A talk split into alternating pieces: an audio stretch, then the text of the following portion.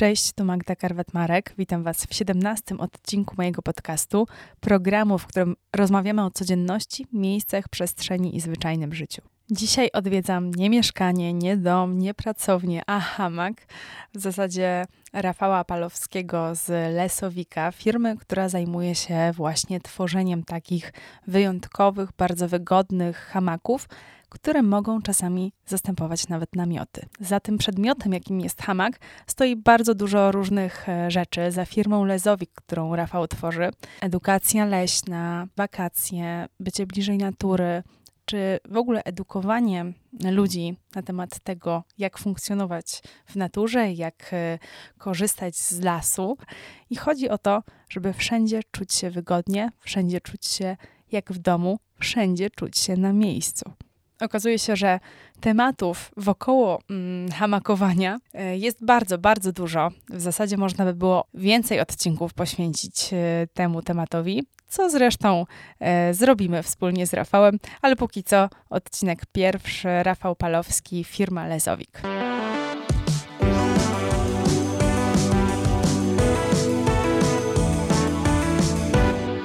Rafał, dzień dobry. Dzień dobry, dzień dobry, to ja jestem. Rafał Palowski, tam się nie kryją żadne polskie znaki, prawda? na, na, na szczęście nie, chociaż już tak przywykłem do, do wszelkich przeinaczeń, że można o mnie mówić no, na, wiele, na wiele sposobów. Chociaż też y, Rafał, ale tak naprawdę Lezowik, Lesowik?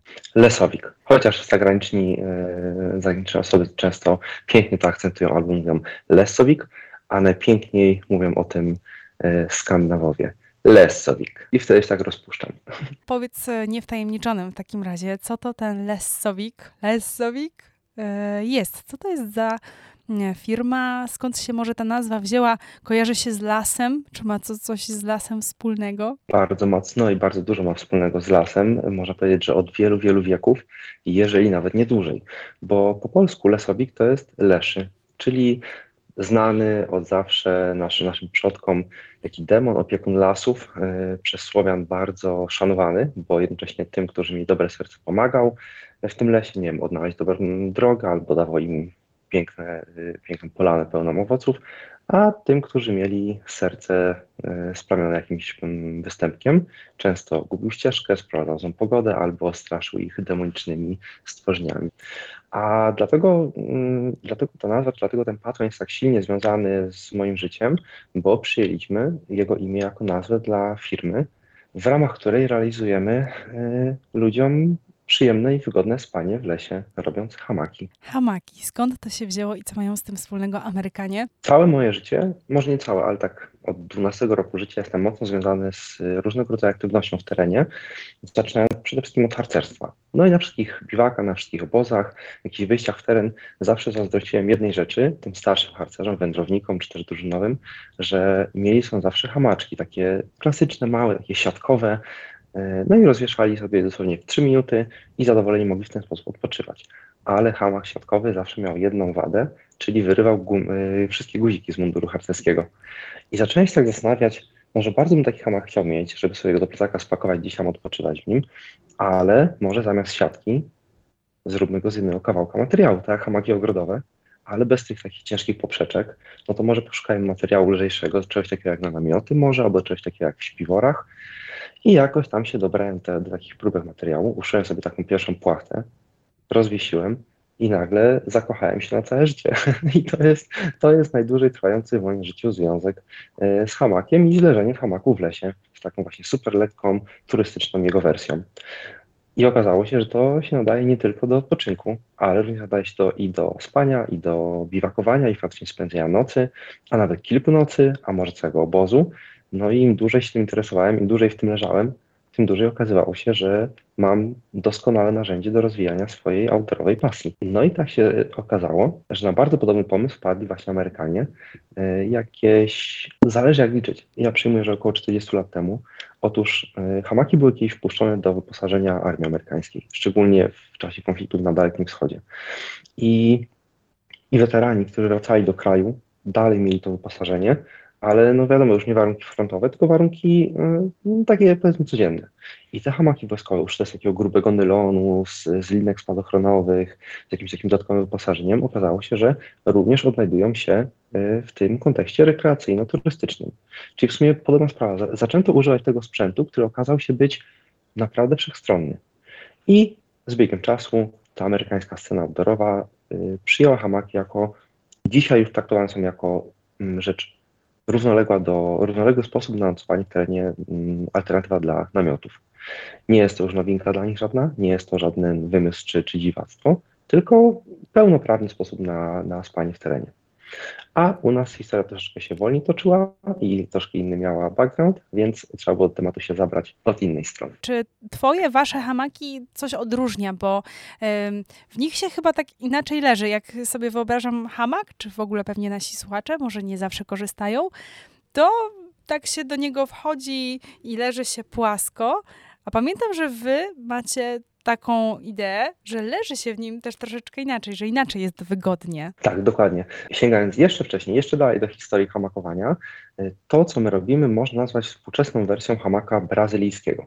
Hamak brazylijski tym się różni od tego, który jest powszechnie znany w naszych y, ogródkach czy na werandach, że nie składa się z krótkiego, tam dwumetrowego kawałka wąskiego materiału i poprzeczek drewnianych, tylko jest bardzo dużym kawałkiem y, tkaniny albo, albo gęsto tkanej siatki, 3 metry, 3,5, czasami nawet 4 i one nie mają poprzeczek, tylko są na końcach, ta tkanina jest zabrana. Więc gdy ten hamak wisi, wygląda trochę jak taki strączek fasoli albo jak taki wielki liść yy, jakiegoś takiego drzewa bananowego, coś w tym stylu. Dlatego ta tkanina jest tak wielka, że można było się właśnie w niej położyć po skosie, czyli wykorzystując jej raczej jej szerokość niż długość. I przez to, że taki hamak wisi luzem, takim takim wygodnym łukiem, tak troszkę jak liść, troszkę jak strączek fasoli, to można się w nim położyć, rozpościerając ten materiał i uzyskać niemalże płaską sylwetkę, co dla wielu osób jest w ogóle zaskoczeniem, bo gdy widzą hamak, który ma kształt banana, to wyobrażają sobie, że będzie też kształt banana miał ich kręgosłup. A tu jest dokładnie na odwrót. Właśnie dokładnie na odwrót i ciało leży na tyle płasko, na ile taka anatomiczna wygoda tego wymaga. Y, fajnie, bo już po tych dwóch pytaniach chyba sobie jesteśmy w stanie wyobrazić, jak w ogóle taki hamak y, wygląda trochę lepiej. Powiedziałeś też, że musiałeś się zająć mm, z innej strony trochę. No wiadomo, bo ty jesteś jeden. Ciebie denerwowało, że tam te guziki się y, gdzieś tam niszczą. I co z tym zrobiłeś? No bo mogłeś na przykład pomyśleć sobie, okej, okay, no to ja nie lubię hamaków, bo one niszczą guziki. Tak byśmy pewnie pomyśleli w większości. A ty pomyślałeś, no dobra, no to muszę stworzyć inny. Tak. Y, mówiąc o tym, że trzeba było tematu podejść od innej strony, y, część tego dotyczy odpowiedniego doboru materiałów, które będą się nazywały do turystyki, które będą lekkie, które będą pakowne, a jednocześnie wytrzymałe, oddychające, no żeby też był jakiś tam odpowiedni komfort dla, dla samego ciała zachowany, ale też ponieważ to była nowość, gdy zaczynałem się tym tematem zajmować, nie był to temat bardzo znany na polskim rynku, więc dlatego od innej strony, że trzeba było, jakby to powiedzieć, przetłumaczyć ten cały temat i na nowo go zaprezentować od początku małymi kroczkami.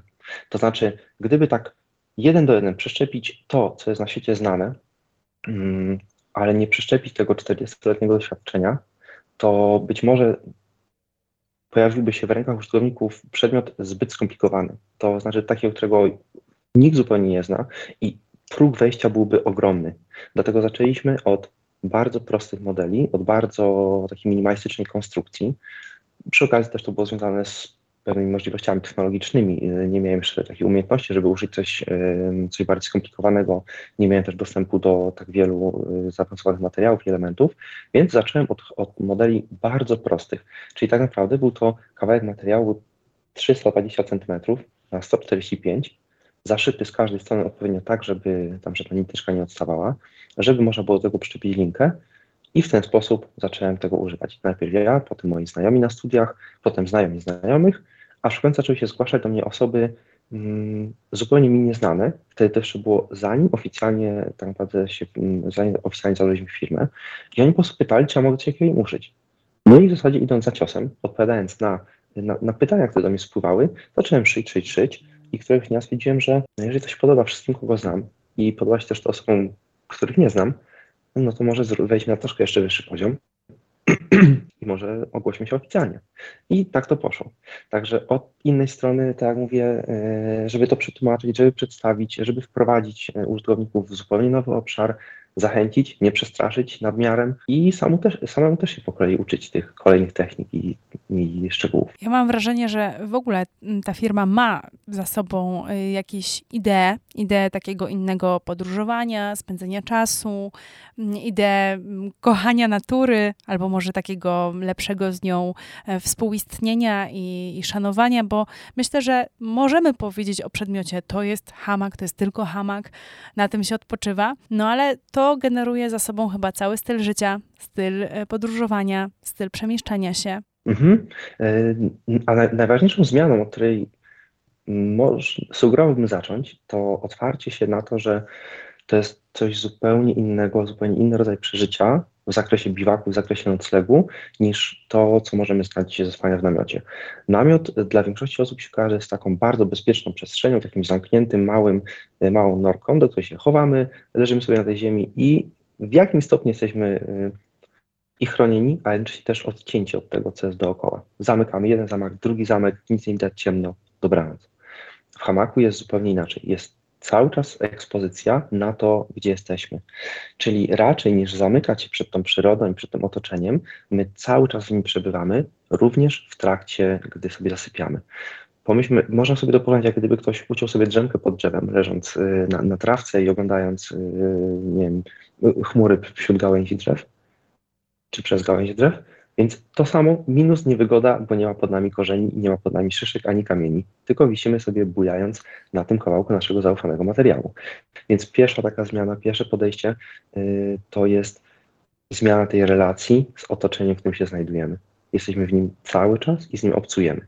Oczywiście nie jest też tak, że w hamaku nie ma żadnego poczucia prywatności ani bezpieczeństwa, bo mm, w takich bardziej zaawansowanych modelach, które służą już do biwakowania dłuższego, czy, czy jeżeli ktoś oczekuje tego większego komfortu, no to są rzeczy takie jak moskitiera zamykana na zamek, więc jakiś stopień ochrony oczywiście jest. Również ochrony przed deszczem, przed wiatrem, nad hamakiem się rozwiesza wodoodporny daszek, więc nie jest tak, że jesteśmy goli, weseli, nie, na mnie wszystko pada i, i mnie słońce pali, ale jednak, gdy otwieramy oko, to nie widzimy ścian namiotu, widzimy łąkę, widzimy las, widzimy sarenkę, widzimy słońce, widzimy ptaki. Czyli dobrze rozumiem, że z waszych hamaków, czy niektórych modeli, można korzystać y, jak z namiotu, to znaczy podkreśliłeś to, że to nie jest to samo i, i na pewno jest dużo więcej różnic, ale w pewnym sensie możemy się wybrać nie pod namiot, ale na hamak na wakacje? Mhm, dokładnie. Wjechać na bujającej się łuderce między drzewa.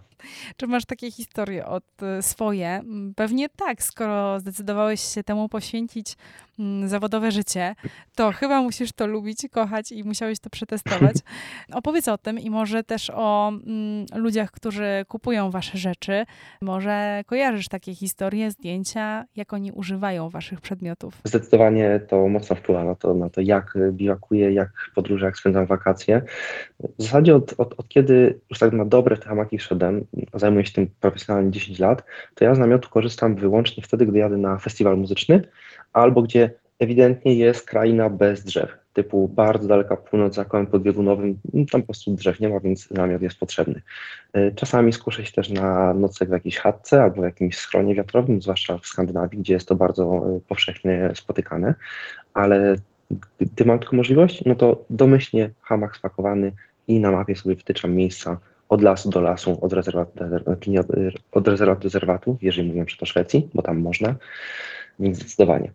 Mm, jeżeli chodzi o rodzaj ludzi, czy, czy, czy grupy ludzi, którzy korzystają z hamaków, to mm, szeroko, szeroko tak to ujmując, ludzie zainteresowani turystyką leśną, no bo muszą być drzewa, więc to jest, to jest rzecz nie, nieodłączna. Gdy zaczynałem, to bardzo silnie byliśmy osadzeni w takim środowisku związanym ze sztuką przetrwania, z bushcraftem, mm, więc wszyscy ci, którzy faktycznie bardzo głęboko do tego w lasu wchodzą, ćwiczą te, te wszystkie techniki survivalowe. I natomiast z czasem dostrzegliśmy też, że jednak to, to nie jest wyłączna jedna grupa, która jest zainteresowana tego rodzaju turystyką. I szczególnie widać to w ostatnich latach, od, od czterech, może pięciu lat widać w Polsce znaczny wzrost zainteresowania tym tematem, a już szczególnie od momentu, kiedy Lasy Państwowe um, uruchomiły taki program Zanocuj w lesie, to znaczy uruchomiono obszary, wyznaczono obszary na terenie mm, każdego leśnictwa, gdzie biwakowanie w lesie jest możliwe legalnie. Tam są podstawowe, kilka podstawowych zasad, które trzeba spełnić, raczej związane z rozsądkiem niż jakimiś wyjątkowymi wymogami.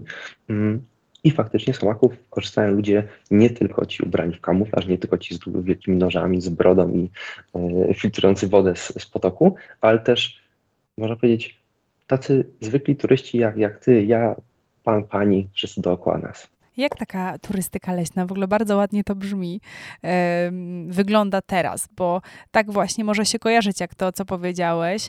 Są na pewno fascynaci takiego survivalu i, i, i to jest jakaś też droga, jakaś też pasja, ale wydaje mi się, że jeśli tęsknimy za przyrodą, a pracujemy sobie na etacie i tak dalej, to zazwyczaj tęsknimy za, tak, żeby było tak trochę tej natury, trochę tego wszystkiego, nie od razu mhm. na głęboką wodę.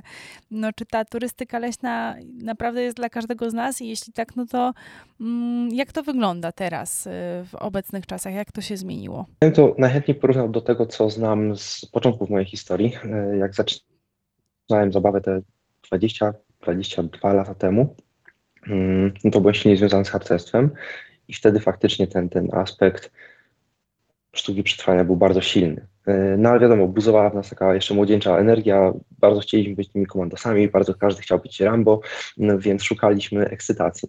Ale troszkę czas, e, czas leci, lata, lat, lat przybywa, jak wspominasz, e, pojawia się praca, obowiązki w życiu i zaczynam dostrzegać, że raczej niż dodatkowych turboemocji raczej potrzeba relaksu i odpoczynku. A zwłaszcza w tych czasach, które, teraz przeżywamy. No, ostatnie trzy lata to dla naprawdę wielu osób to jest, jest ciężki moment. Nie? Dla niektórych horror, dla niektórych bardzo ciężki e, film akcji. No więc gdy przychodzi czas wolny, to nie chodzi o to, żeby znów pójść i, i, i przetrwać, tylko właśnie, żeby odpocząć, żeby się wyluzować, żeby, żeby znaleźć to ukojenie. Stąd też pojawiają się trendy takie jak y, kąpiele leśne, stąd taka popularność tej całej filozofii Hygge, żeby było przyjemnie, żeby o siebie zadbać, żeby zadbać o siebie i fizycznie, i psychicznie, dać sobie takiego miłego, czułego komfortu. I dlatego właśnie określenie turystyka leśna, która nie ma mieć w założeniu w sobie żadnego zmagania, ani walki, ani zdobywania. To nie jest wyczyn, to nie jest y, pościg, kto szybciej, kto górę zdobędzie, kto ją pokona, tylko chodzi, przynajmniej w moim takim wyobrażeniu i w takim, takim idealnym, w idealnej wizji, żeby tam być, żeby się poczuć w lesie jak u siebie, żeby zobaczyć, że, że ta łąka, że ta trawa, że ten mech, te drzewa to jest jak jeden wielki, piękny plac zabaw dla życia i tam naprawdę można spędzać godziny, dni i, z, i patrząc dookoła siebie mieć nieskończoną liczbę inspiracji. Tak, tak sobie to wyobrażam i dlatego też dążymy do tego, żeby poprzez naszą działalność i ten aspekt edukacyjny, i ten aspekt sprzętowy, i taki promocyjny pokazać, że może być miło w lesie, może być komfortowo, a potrzeba naprawdę bardzo niedużo. A co to jest to niedużo? To jest właśnie hamak? Czy musimy mieć jakąś podstawową wiedzę? Jeśli ktoś nas teraz słucha, wchodzi na waszą stronę, zamawia hamak i myśli sobie, kurczę, potrzebuję tego relaksu, muszę wyjechać z miasta, nie mam siły, mm, chcę czegoś nowego. Bardzo mi się to podoba w ogóle, co ten Rafał opowiada. No to co, wystarczy naprawdę, że zamówi u was hamak i to już jest to? Wybierze jakieś drzewa w lesie. Zaczynamy? Jeszcze bym polecił spakować e, termos z gorącą herbatą. I tyle? I to, i to było tyle. No, oczywiście tak, o, pod takim względem sprzętowym, no to zadbać o, o wygodne buty, o ciepłe skarpetki, o, o ubranie, które będzie, będzie odpowiednie do, do warunków. Mm, no i odważyć się, znaleźć sobie to, to, fajne miejsce, które mi się podoba, które jest ładne, y, tamten hamak rozwiesić. Nawet nie trzeba w ogóle żadnych węzłów znać, bo robimy też rzeczy w ten sposób, że wystarczy tylko owinąć jedną taśmę wokół drzewa, spiąć karabinek, więc osoby, które nawet w życiu oprócz oprócz zawiązania butów, to, to nic o, o węzłach nie wiedzą, to, to również dla nich ten, ten sprzęt jest, bo taka bariera wejścia jest naprawdę nisko zawieszona. To jest ta część praktyczna. A pytałabyś się o organizacyjną albo o... Nawet o psychiczną chyba, bo wydaje mi się ona A. trochę trudniejsza, chociaż każda z nich jest ciekawa. Powiedziałeś o praktycznej, że potrzebujemy tego, tego i tego. Organizacyjnie rozumiem, że wybieramy miejsce. Czy coś byś mhm. jeszcze dodał do tego? Poleciłbym mm, kroczek po kroczku to zrobić. Nie trzeba od razu, tak jak wspominaliśmy sobie już, czy te, tak jak mówiłaś, skakać na bardzo głęboką wodę. To może być O, wyobraź, wyobraźmy sobie piknik w lesie. Tak jak piknik w, lesie, w miejskim parku czy, czy na jakiejś łące, tak samo zróbmy sobie piknik w lesie i na pierwszy raz zobaczymy, jak się z tym czujemy, jeżeli, jeżeli chcemy tak powolutku. A jeżeli ktoś się odważy, to na przykład można znaleźć e, albo znajomego, który już to robi, albo zajrzeć na którąś z grup dyskusyjnych i zapytać, czy przypadkiem w okolicy nie ma jakichś śmiałków, którzy to robią regularnie. A z tego, co się zorientowałem, to naprawdę jest, jest tak dużo osób, y, z którymi się można umówić na jakieś wspólne wyjście, które bardzo też chętnie y, zaproszą, pokażą, y, albo można przejść na jakiś zlot, można, których też, słuchajcie, no, w, w roku jak już zaczyna się sezon wakacyjny, to praktycznie tydzień w tydzień gdzieś jest jakiś zlot, gdzie jest jakieś spotkanie w tych, w tych właśnie takich klimatach, więc możliwości jest mnóstwo, troszkę trzeba poszukać, ale na pewno, na pewno się uda. To zaskoczyłeś mnie trochę, że są nawet zloty, ale zloty fanów hamaków, czy chodzi o zloty po prostu fanów bardziej takiego biwakowania i leśnej turystyki, jeśli możemy tak wspólnie określić takim słowem? No, zdecydowanie są mnóstwo jest zlotów osób związanych właśnie z bushcraftem i tymi technikami przetrwania ale w praktyce jest tak, że gdy się pojawia taki zlot, on jest raczej traktowany jako okazja do e, integracji i, i spotkania z, z, tymi naszymi ulubionymi osobami, które, które, się tam, do które znamy, czy to z internetu, czy, czy z innych biwaków. I to nie jest tak, że tam jest jakiś od super sprawdzian, że musimy się wykazać. I naprawdę mnóstwo, mnóstwo widziałem osób, które właśnie pierwszą styczność z całym tym tematem miały na takich zlotach. I to jest najlepsze w sumie miejsce na to, bo nagle wokół ciebie jest 40, 50, 60, 120 osób, i każda chętnie coś podpowie. Więc zdarzały się nawet przypadki, że ktoś przyjechał niestety nieprzygotowany i za chwileczkę była zrzutka sprzętu i ten człowiek spał zaopiekowany, cieplutko, najedzony, y, pokazano mu jak obsługiwać y, nie wiem, kuchenkę, jak coś gotować i każdy był obsłużony elegancko. Właśnie wydaje mi się, że tutaj nawet nie sprzęt jest w dzisiejszych y, czasach problemem, bo zakładam, że dużo można wypożyczyć, nawet y, ludzie sobie mogą pozwolić na e, hamaki i tak dalej. To nie są też takie wielkie kwoty, to na pewno jest mhm. e, 10, 15, 20 razy mniej niż na przykład wakacje gdzieś e, za granicą, all inclusive mhm. nawet. To są to są raczej kwoty liczone w setkach niż w tysiącach, jak już. Ale ta bariera psychiczna e, jest tu dla mnie zastanawiająca, bo jak możemy sobie wyobrazić, że możemy tak po prostu spać w lesie albo jechać w takie miejsce, gdzie E, ludzie się tym zajmują. Jeśli jesteś takim laikiem w tym i dopiero chcesz spróbować, to jak tę barierę psychiczną pokonać? No faktycznie jest, jest, jest to, może to być bariera całkiem duża, bo jesteśmy wychowywani, zresztą ciągnąc się pokoleniami, takie przekonania typu, że mm, nie chodź sam do lasu, bo się zgubisz, bo tam cię wilcy zjedzą. Tak, bo, że to jest niebezpieczne, bo... wiesz, no to się tak może kojarzyć.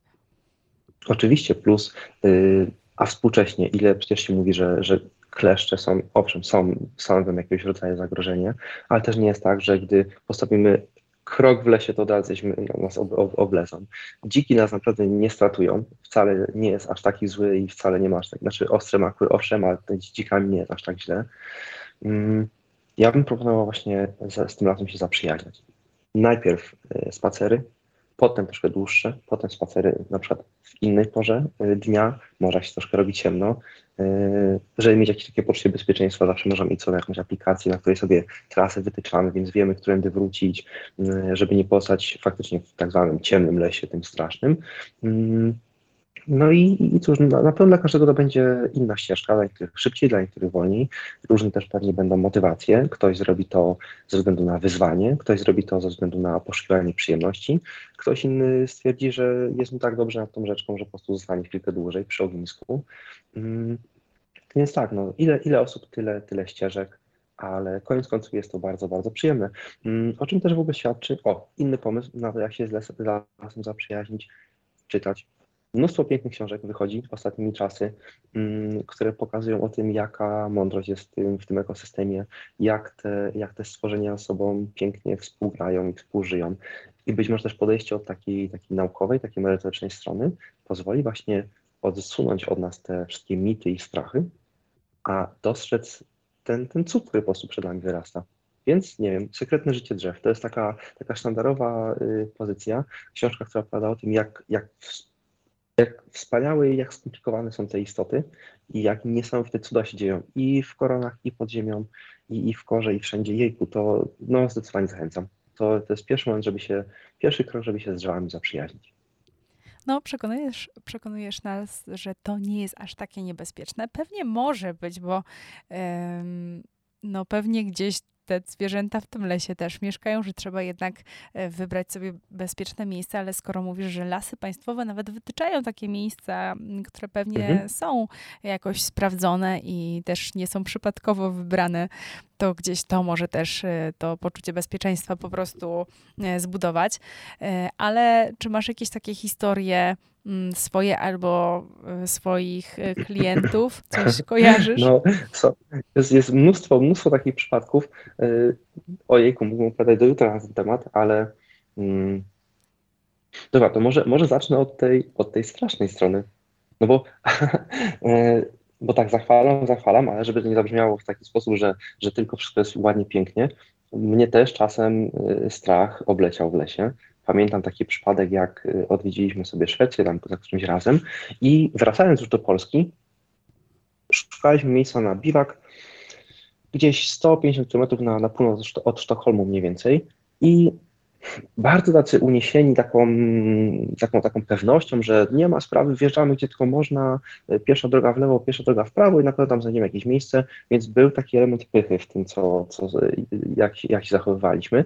Wjeżdżamy i faktycznie las piękny. Postawiliśmy samochód, odeszliśmy tam 100 czy 150 metrów.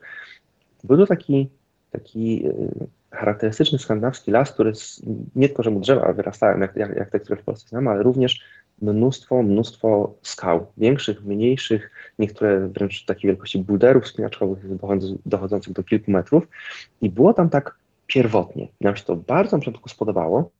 Mm, postawiliśmy, że świetne miejsce, ale im dłużej w tym lesie siedzieliśmy, tym większy czuliśmy niepokój. Oczywiście nikt się za bardzo nie zdradzał, aż yy, na przykład jedna osoba stwierdziła, dobra, to ja idę spać do samochodu po prostu. I bez słowa, czap, czap, czap, samochód zamknięty. Mm, pozostaliśmy chyba we trójkę i no jeszcze zgrywaliśmy twardzieli wtedy między sobą. E, ale jak szedłem na stronę, taką się załatwić na chwileczkę, to wziąłem ze sobą toporek. Nie wiem dlaczego. I go trzymałem coraz w dłoni. I od tych dwóch pozostałych, ja się dopiero trzy lata później dowiedziałem, że oni byli wtedy sparaliżowani strachem. Ja nie wiem, co się wtedy wydarzyło i nie wiem, dlaczego tak było, ale każda osoba przeżywała tam autentyczny strach. I ja myślę, że to właśnie był ten przypadek, kiedy zbyt duża pycha e, sprawiła, że las nas zezłościł i stwierdził, no to teraz pierwsze ostrzeżenie. Troszkę się, niech was troszkę ten strach obleci i zobaczymy, czy następnym razem podejdziecie z tego, do tego wszystkiego z pokorą. Ale no, większość moich przygód jest, y, gdy właśnie z pewną taką, taką pokorą, takim, takim zrozumieniem dla lasu się je podejmuje, to raczej, no to cała reszta jest dla mnie bardzo przyjemna. Są takie ciekawe historie, które, które pamiętam. Mm, bardzo miło mi się zrobiło, jak któregoś dnia mm, wyruszyliśmy na jeden z festiwali muzycznych, akurat odbywał się w Bieszczadach, raczej tak dalej od cywilizacji, muzyka elektroniczna i na tym festiwalu porozwieszaliśmy y, hamaki dla uczestników. Ale to był nasz pierwszy taki przypadek, gdy nie wiedzieliśmy w ogóle, jak to będzie odebrane, czy ktoś się nie obrazi, że tam ktoś próbuje jakąś komercję wepchnąć, więc zero jakichś reklam, zero banerów, nic, tylko po prostu same hamaki. I czekaliśmy. Dwie godziny później, gdy już się zaczęła muzyka, gdy już słyszeliśmy, że ten bas wzywa na szczyt góry, no to podeszliśmy tam, e, poszliśmy w tą strefę hamakową i okazało się, że dosłownie 15 minut po oficjalnym rozpoczęciu festiwalu cała strefa hamakowa była całkowicie już zajęta. Wszystkie były po prostu wypełnione ludźmi, no i to było tyle ważne dla mnie, że się pojawiły pierwsze autentyczne moje łzy wzruszenia, że to chyba o to chodzi w takim razie, żeby, żeby dać ludziom, ludziom taką przyjemność. No cóż, historyjek masa. Na, inny odcinek. O. Ale to znaczy, to co mówisz, że ludzie potrzebują hamaków. Albo tego poczucia tej przytulności, takiego, wiesz, otulenia, tego, mm, tego, tego wrażenia, że, że coś tak milutko buja, ale nie jak w huśtawce, nie to, bo to nie jest huśtanie, tylko to jest takie gentle swing, takie, tak, tak, takie, tak miło cały świat zaczyna tańczyć razem z tobą. I może właśnie o to chodzi co zresztą jest w ogóle potwierdzone naukowo, że to delikatne bujanie, to delikatne bujanie wprowadza y, w mózgu takie, takie reakcje, jak ten bardzo, bardzo, bardzo wczesne wspomnienie przebywania jeszcze w łonie, a potem na rękach rodziców. Więc te same neurony, Tak, te same neurony są aktywowane i to też sprawia, że człowiek w hamaku zasypia szybciej i spokojniej. Zamiast przez nie, 45 minut czy przez godzinę trwać w tym pierwszym etapie snu, y, jest tak, że już w ciągu 15 minut wskakujemy w fazę REM. Przez to sen jest dużo razy skuteczniejszy, głębszy, przyjemniejszy. Mm, I w praktyce jest tak, że ja po 6 godzinach hamaku potrafię być bardziej mm, wyspany niż po 9 czy po 10 leżąc po prostu na płasko w namiocie na jakiejś kiepskiej macie. I Ale nie śpisz w domu e, w hamaku? Już nie. Już. Już nie. Jeszcze, jeszcze w takim moim okresie po studiach, y, kiedy jeszcze w Krakowie sobie mieszkałem, mm, to miałem roz, rozwieszony hamak w mieszkaniu, specjalnie tam kotwy, kołki wkręcone w ściany i 7 miesięcy dzień w dzień spałem wyłącznie w hamaku, nie używając w ogóle łóżka, ale specjalnie na tę okazję sobie uszyłem taki z mieszanki bawełny i wełny, y, czy poliestru i wełny, więc był jak gdyby ogromnym kocem rozwieszonym między dwoma ścianami. I to było cudowne przeżycie. Wysypiałeś się, nie bolały cię plecy, nie potrzebowałeś takiego gruntu pod kręgosłupem, pod ciałem? Czy czułeś właśnie to e, mimo bycia nad ziemią? Bo to jest jednak takie uczucie, jeśli mm, ktoś nigdy nie leżał w hamaku, że jednak no, mm, zdaje sobie człowiek sprawę z tego, że jest nad ziemią, prawda? Mhm. Tak, ale jednocześnie mocno zaopiekowany. To znaczy, mm, cała ta tkanina przylega, znaczy podtrzymuje nas równomiernie, więc całe ciało jest równomiernie podtrzymane i co więcej, y, gdy w którymś miejscu się podeprzemy, czy tam nogą, czy, czy ręką, to w tym miejscu tkanina lekko ustępuje, ale za to w innym miejscu się unosi. Więc cały, nie ma punktów nacisku. Yy, tak, czasami jeżeli ktoś by się położył na, na twardej ziemi, no to gdzieś go tam zacznie w końcu biodro czy, czy bark boleć. Tutaj punktów nacisku nie ma. E, więc naprawdę jest, jest super przyjemnie. I fakt, y, dla początkujących hamakowiczów może to sprawić taką trudność, że ten, ten brak takiego stabilnego, solidnego oparcia może troszeczkę budzić niepewność, zwłaszcza jak trzeba w hamaku usiąść, na przykład, nie wiem, przebrać się, zdjąć bluzę, czy, czy coś założyć, poprawić troszeczkę i wtedy może być takie, takie trochę niepewne. Można to porównać uczucie do y, siedzenia w kajaku jeżeli się w hajku, czy troszkę podniesie, no to tam lekko zaczyna prawda, pracować na prawo, lewo i tak mm, można mieć wątpliwości do tego, ale no naprawdę trzeba się mocno postarać, żeby hamak wywrócić i tak samo trzeba bardzo, bardzo mocno się postarać, żeby z hamaka wypaść. W zasadzie jednym przypadku, kiedy to widziałem, to mm, główną rolę zagrał na przykład alkohol na jakimś festiwalu albo na, na juwenaliach, mm, albo taka celowa nieroztropność, typu wejście do hamaka stopami, no to wtedy wiadomo, środek ciężkości działa na naszą niekorzyść i jest e, salto w przód bądź w tył. Ale tak, mm, przez to jak hamak wiszący jest tym takim lekkim łukiem, środek ciężkości jest bardzo nisko, nie da rady wypaść. A powiedz, jak e, posiadanie takiego hamaka, kiedy zdecydujemy się na mm, turystykę leśną, czy w ogóle korzystanie z niego gdzieś tam na wakacjach, wpływa w ogóle bo w ogóle to się z wakacjami kojarzy, dlatego tak e, często mhm. wspominam, albo z jakimś odpoczynkiem, krótkim nawet urlopem, ale mówiąc wakacje mam na myśli nawet weekend tak naprawdę. Ale jak to wpływa na wszystkie te czynności, e, które się wykonuje, e, na rzeczy, które się ze sobą bierze, na rodzaj tych wakacji czy tego odpoczynku, bo wyobrażam sobie, że to po prostu warunkuje inne różne czynności, które wykonujemy i miejsca, które wybieramy w związku z tym. Mhm. Mm. Ja sobie to nazwałem, znaczy jest taki, taki, takie określenie, taka, taka formułka penetracja turystyczna, czyli to dokąd i jak jesteśmy w stanie dotrzeć, jak, w jaki sposób przemierzamy y, tą przestrzeń, którą właśnie w celach turystyki mm, odwiedzamy. I posiadanie takiego konkretnego sposobu na nocleg, innego niż namiot, a przede wszystkim decydując się na niekorzystanie z bazy i z innego rodzaju infrastruktury mm, tak, takiej wybudowanej, otwierają się przynajmniej naprawdę dużo, wiele innych możliwości. Można nocować w zupełnie innych miejscach, właśnie na terenach leśnych, głębiej, nie trzeba szukać polany, nie trzeba szukać, e, jeżeli jesteśmy w górach, to nie musimy wcale szukać jakiegoś wypłaszczenia terenu, bo możemy równie dobrze rozwiesić hamak na, na zboczu jakimś pochyłym, więc wszystkie te miejsca, które dla namiotu byłyby niedostępne albo które wymagałyby od noclegu w namiocie naprawdę długiej, długiej pracy w szukaniu tego miejsca, w ogóle to nie stanowi żadnego problemu. tak upraszczając rozumienie, możemy kompletnie zapomnieć o, w ogóle o ziemi, bo czy będzie podmokła, zarośnięta, zaśnieżona, kamienista, pełna, nie wiem, korzeni, obojętnie, nas to kompletnie w hamaku nie interesuje, więc nagle cały nowy wachlarz możliwości. Ale jak wspominałem, są też ograniczenia, no, czyli nie, nie, nie użyjemy hamaka po prostu, jeżeli jest teren bez drzew. Chociaż to też jest pewien wytrych, malutki, bo do, do systemu hamakowego, czyli to, z czego się składa y, ten nasz komplet do spania, zawsze jest dołączony tak zwany tarp, czyli plandeka, którą się rozwiesza nad hamakiem, y, która służy do ochrony przed deszczem, śniegiem, wiatrem, słońcem. I tą plandekę można również rozstawić w formie takiego minimalistycznego, minimalistycznego namiotu. Jeżeli ktoś wędruje z kikami turystycznymi, to nawet używając tych kików jako dwóch masztów na końcach takiego mini namiociku, może się rozstawić praktycznie gdziekolwiek. Mamy znajomego, który w ten sposób wędruje po, po Alpach, po Fogaraszach, po, no po, po górach, gdzie drzew faktycznie malutko, zwłaszcza w tych, w tych wyższych partiach i on tylko z taką plandeką. Bo w ogóle y, y, pomyślałem sobie tak, powiedzieliśmy o, o takich podstawach y, związanych z nastawieniem, z tym, czym ta turystyka leśna jest. Wspomnieliśmy o tym, jak wygląda taki hamak wersji podstawowej, ale może, może ja bym jeszcze dodał dwa słówka, żeby taki lepszy oglądać na to, z czego się składa tak zwany system hamakowy.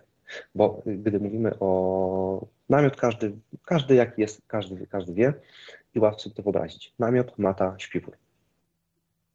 Przypadku hamaka mamy tak, mamy hamak, czasami z dobudowaną moskitierą, żeby nam tam wszystkie te owady nie, nie przeszkadzały, nie psuły nastroju, jest to, co tą funkcję, którą w namiocie pełni tropik, nad hamakiem pełni ta duża plandeka rozwieszona. Ona jest przy okazji bardzo leciutka, bo to jest kwestia 500 gramów, tam bardzo lekkiej, taki specjalistyczny materiał używamy, więc bardzo lekki i niewielki po spakowaniu sprzęt. E, dochodzi do tego jeszcze, można do hamaka włożyć albo matę, żeby nam nie było zimno w plecy i żeby było troszkę też e, wygodniej, albo można wokół hamaka zawiesić coś, co się nazywa podpinka hamakowa. Czyli można to sobie wyobrazić jako taką puchową kołdrę, która jest zawieszona na zewnątrz hamaka i go dokładnie otula. Zresztą podpinka w naszym wydaniu ma nazwę otul. Te też, żeby było jeszcze przyjemniej. Mm.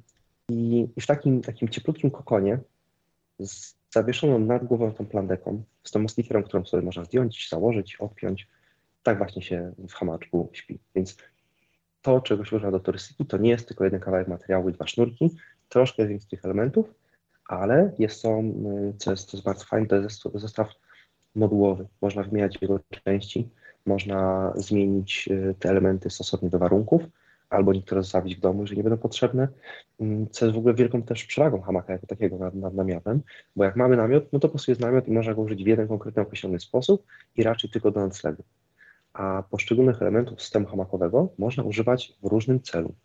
Nie tylko do tego noclegu, ale tak, podpinka może być czymś na zasadzie koca biwakowego, albo takiej pelerynki w czasie postoju, żeby się dogrzać. Plandeka w czasie y, obrywania chmury czy załamania pogody, na szlaku w czasie wędrówki to nam w ciągu półtorej minuty schronienie przed tym deszczem i tak dalej, i tak dalej. Więc no, dużo możliwości, trochę ograniczeń, ale co najważniejsze, hmm, hamak nie ma być konkurencją dla namiotu. Hamak jest jakby ro, ro, rozszerzeniem, czy jakby zagospodarowaniem tych obszarów, gdzie namiot jest niewystarczający. I tak by to można było rozumieć. To jest chyba też zupełnie inne doświadczenie, e, bycie w hamaku, bycie w namiocie i osoby, które chcą mieć hamak, chyba też chcą innego rodzaju wrażeń. I skoro ty jesteś w tym biznesie, czy w tym świecie bardziej od 20 lat, to czy ty zauważyłeś, jak ten biwak, to biwakowanie, to bycie w lesie, bycie na zewnątrz, mm, jak ono się zmieniło, czy ono się staje, bo mam wrażenie, że się staje, ale mm, opowiedz o tym, czy to się staje modne, czy to się staje bardziej powszechne, czy to się zrobiło trochę inne, mm, bardziej dostępne? Y, na pewno tak na pewno jest to, jest, stało się dużo bardziej popularne, y, a dowody są na to, na to takie. Po pierwsze, to, co wspomniałem o lasach państwowych, czyli o tych strefach programu Zanoczuj w lesie, w regulaminie tego programu hamak jest rekomendowanym sposobem biwakowania. Ze względu na to, jak, jak niewielki on ma wpływ na środowisko, czy na, na, na, na przyrodę w miejscu, w którym biwakujemy. Mm, to się łączy głównie z tym, że gdy rozstawiamy namiot, no to przygniatamy duży kawałek terenu, 2,5 na 1,5 metra, czasami większy. Jeżeli jest gorąco, to na przykład pod namiotem trawa się potrafi zaparzyć i potem zdejmujemy ten namiot, tam po prostu jest wszystko martwe. A jedynym, a jeszcze nie daj Boże, jak komuś przyjdzie do głowy okopywanie namiotu w ogóle saperką, to, to że jest po prostu kopanie wszystkich rowów dookoła, to jest bardzo silna ingerencja w ściółkę, to, to jest po prostu złe. Mm, natomiast jednym śladem po obecności hamaka jest to, że może, może na drzewie zostanie jakiś delikatny ślad, że tam była oparta taśma, którą się hamak wiesza. Nic więcej. Jesteśmy po prostu jak duchy. Wlatujemy, wylatujemy, nie było nas w tym miejscu. No może gdzieś tam wydepczemy troszeczkę ściółkę, jak wchodzimy i wychodzimy. Jeżeli przez 2-3 dni jesteśmy w tym samym miejscu, to naturalnie tak. Ale ślad zerowy. Przyroda bardzo wdzięczna za to. Y, co do samego, y, a drugi, drugi dowód, y, który potwierdza to, że to się stało bardzo popularne, to ostatnio miałem okazję podejrzeć materiały z, chyba z kursu instruktorskiego w, dla harcerzy z HP. Mm, akurat jeden z naszych pracowników jest, jest harcerzem w czynnej służbie i podesłał mi tam jedną stronę z tego, z tego podręcznika, gdzie były przedstawione negatywne skutki długiego obozowania w namiotach grupowych, gdzie po prostu cały las no, zgnieciony, i była tam, było to porównane z biwakiem tej samej drużyny, który był wykorzystywany z hamakami. Zero, zero śladu. Nie widać było w ogóle, że tam ktokolwiek był. I wniosek był taki już więc w tych oficjalnych dokumentach y, Związku, Związku Harcerstwa że zdecydowanie warto używać hamaków. Także dla mnie to jest, to jest naprawdę przełom, bo do tej pory można było to promować, ale to wciąż było traktowane jako, jako ciekawostka. Taka nisza, taki, prawda? Zdecydowanie nisza w niszy, a nagle wypłynęło to do szerokiej publiczności. Więc fenomenalna zmiana i widzimy to na żywo, to się dzieje, to się dzieje teraz. Także ekstra rzecz. Mm, natomiast y, od takiej innej strony może powiem, jak się, jak się zmienia biwakowanie czy organizacja takiego obozu. To, co dla mnie jest najistotniejsze, to że ta otwartość na, na tą przyrodę i, i ta ekspozycja na nią, ona się też przejawia w tym, jak jest zorganizowana ta przestrzeń wokół nas. To znaczy wisi hamak, nad nim plandeka, czasami tą plandekę sobie można tak podnieść, żeby tworzyła taki, taki pawilon, czy taki, taki, mm, taki półotwarty namiot, i życie obozowe dzieje się wokół tego hamaka i on tylko czasami służy, żeby tam do niego sobie usiąść albo tam pójść sobie na, na drzemkę, poczytać książkę, natomiast jest więcej czynności, które dzieją się dookoła. O ile w namiocie jesteśmy w stanie się schować do środka i nie tam w przedsionku sobie coś przepakować, coś ugotować, tam kuchenkę odpalić, no ale wciąż jesteśmy zamknięci w tym, w tym naszym małym iglo, a tutaj wszystko dzieje się na zewnątrz. Więc y, to w ogóle rozszerza możliwości, bo nagle, gdy chcemy się przypakować, to już nie musimy tego robić w tej, w tej małej kapsule, tylko rozkładamy sobie elegancko rzeczy. Plandeka ma 3,5 na 3 metry, więc to jest ogromna przestrzeń mm, zas, zasłonięta mm, i żyje się w, w takiej dużej, dużo większej otwartości, tak mógłbym to powiedzieć. I co więcej, jeżeli biwakujemy z przyjaciółmi, otwieramy oko, i najczęściej, ja, ja mam także strasznie długo śpię na tych biwakach, także tam 9, 9.30 i czasami nawet dłużej sobie dociągnę, bo jest mi tak wygodnie i tak przyjemnie. Ja otwieram oko i już widzę, jak samaka obok, druga buzia tak samo się śmieje, bo też na mnie już patrzy, już też czeka, aż się obudzę i otwieram oczko, on też otwiera oczko, albo on otwiera oczko, machamy do siebie, dzień dobry, cześć i jesteśmy. Jesteśmy od pierwszego momentu rano ze sobą i tak samo jesteśmy ze sobą do ostatniego momentu wieczorem. I nigdy nie ma tej sytuacji, że cześć, na razie to ja znikam i ktoś odchodzi, tylko słuchaj ten zamek i tej osoby już nie ma. Więc nawet może być troszkę bardziej społecznie jest takie to biwakowanie. No ta przestrzeń teraz wydaje mi się bardzo otwarta i tak jak um, namiot też um, spowoduje takie wrażenie, że jesteś cały czas na zewnątrz. To nie jest dla każdego, bo jak tacy właśnie zieloni w tym temacie, e, zafascynowani namiotami, wybierają się pod namiot, to później się dziwią, że no to jest cały czas bycie jednak e, w, w terenie. A tu, w hamaku, to jest jeszcze bardziej. To jest w mhm. zasadzie bycie w naturze non-stop.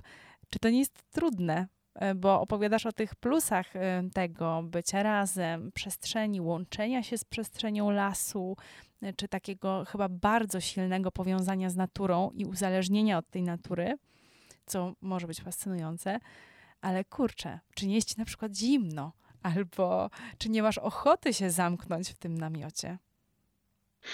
Mm.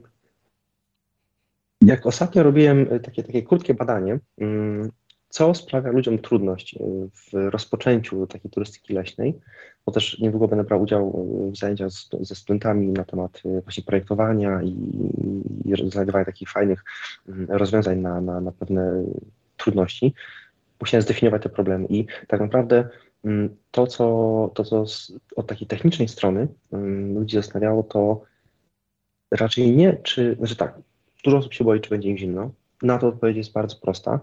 Y, trzeba mieć odpowiedni śpiwór, y, trzeba mieć odpowiednią odzież, na przykład bieliznę z Merinosa to jest, y, ale to, to, to jest jakby już ta część własnej odpowiedzialności, tak uniwersalnie dla całej turystyki.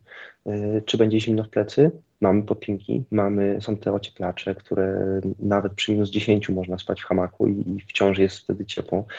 Tuż przed Wigilią byłem na takim biwaku, na, na takim zlocie właśnie survivalowym, gdzie do, do, do, dopadało śniegu temperatura minus 8 czy minus 10 w nocy, a no i było na wszystkim ciepło. Y, sprzęt jednak y, pozwala na bardzo dużo. Y, to, to jest w ogóle ta różnica, co, co można teraz, a co można było 20, 30, 40 lat temu.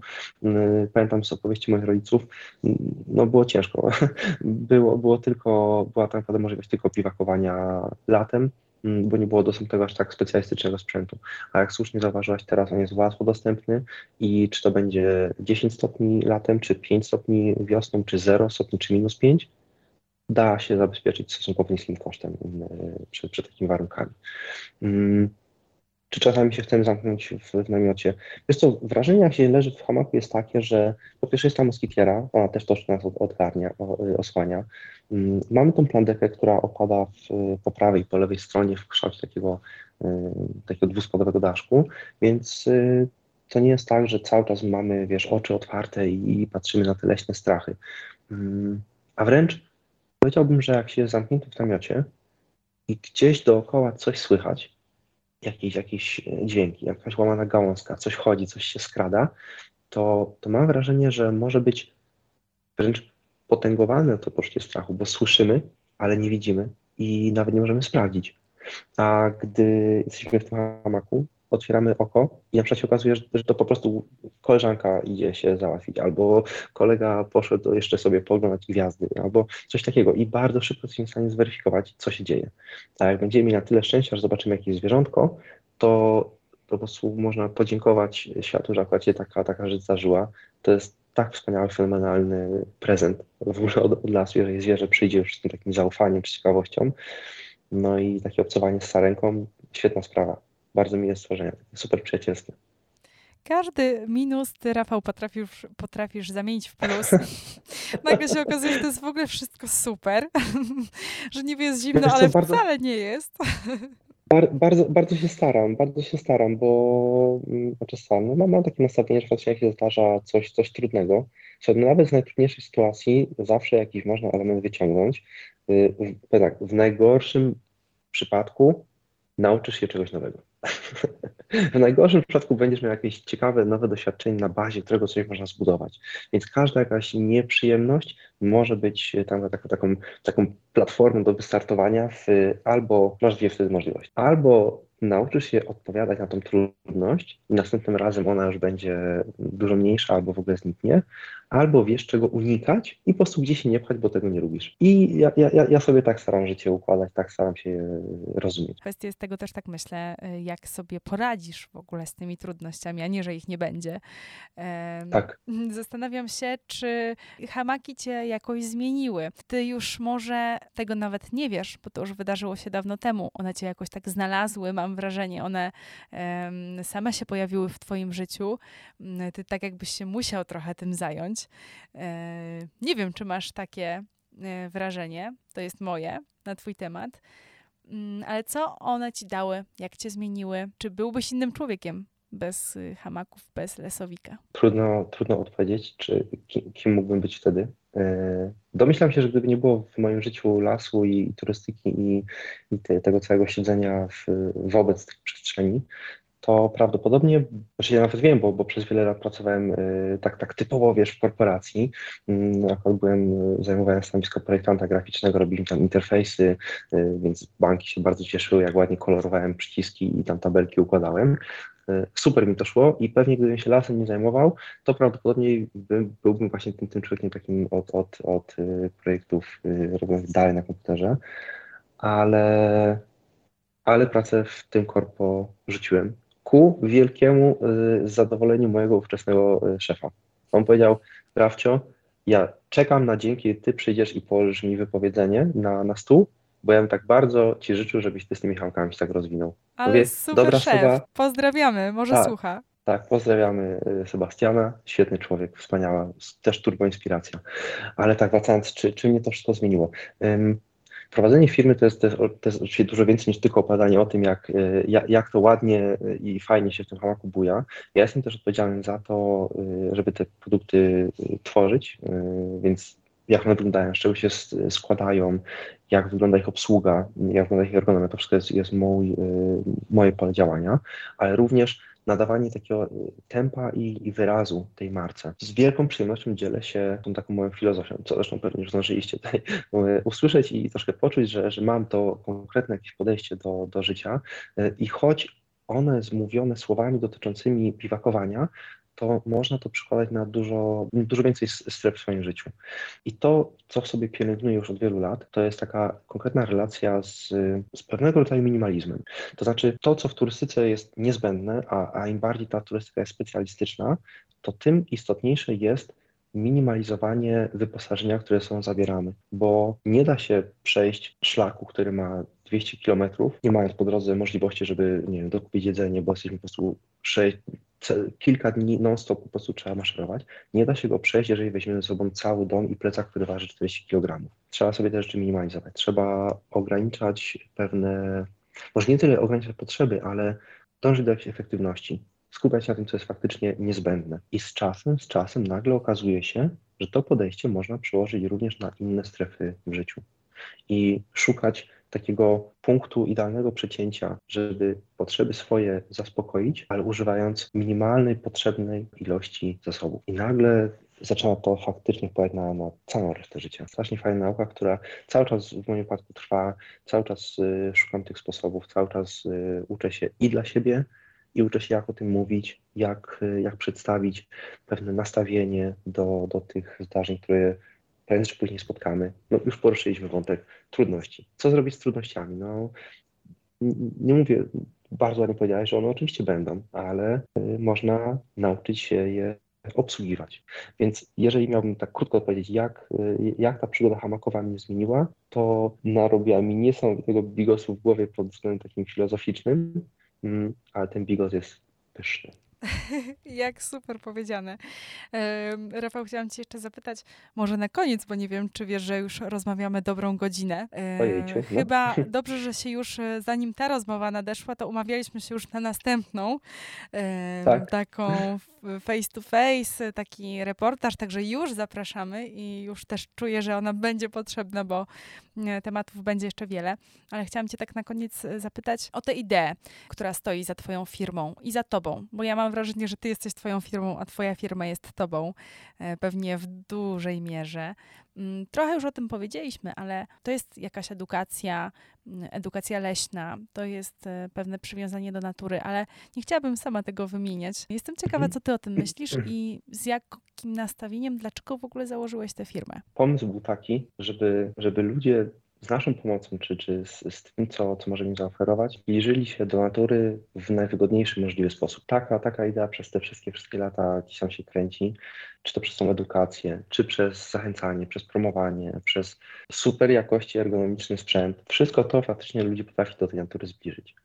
Ale ponieważ teraz y, docieramy do, otwieramy w ogóle drugie dziesięciolecie działalności, pomyśleliśmy sobie, że, że w tej drugiej dekadzie chyba troszeczkę to przedefiniujemy i myślę, że będzie można to uprościć. Chodzi o to, żeby czuć się jak u siebie, żeby czuć się jak u siebie. I, I, te słowa mi się najbardziej podobają. Żebyśmy gdzie się nie znajdziemy, żebyśmy cały czas byli jak u siebie. Piękna. Ja jeszcze to przełożę na język e, tego podcastu, żebyśmy czuli się na miejscu. O tak, dokładnie. Wszędzie w każdym miejscu, na miejscu. Na miejscu. Mhm. Rafał, bardzo Ci dziękuję e, już Ciebie i innych zapraszam na drugą część naszej rozmowy, która pojawi się w sezonie bardziej hamakowym, czyli pewnie wiosenno-letnim jeszcze zobaczymy. Chociaż teraz e, trochę to nie jest do końca tak, bo powiedziałeś, że na hamaku można być w dowolnym momencie roku. Trochę mnie tym też zaskoczyłeś. Słuchaj, już y, no, teraz planujemy taki, taki biwak, nasz, nasz takiej grupy, z którą się regularnie spotykamy i on będzie już za dwa tygodnie. Słuchaj, 40 osób się spotyka w Dolinie Baryczy. Spodziewamy się, że będzie według prognoz gdzieś między minus 12 a plus 16 stopni, więc jesteśmy gotowi na wszystko i ponieważ to już jest piąty taki piąty rok z rzędu to się dzieje, to, to wiem, że i tak każdemu będzie cieplutko i będzie każdemu wygodnie. A na pewno każdy przyjedzie obsypany po prostu miłością i, dobrym zaopiekowaniem. Zaglądajcie do Lesowika, do Rafała. Wszystkie informacje i też książkę, którą polecał, podlinkuję w opisie. Warto. Wakacje już niebawem. Można się jeszcze przygotować. Jest jeszcze na to trochę czasu.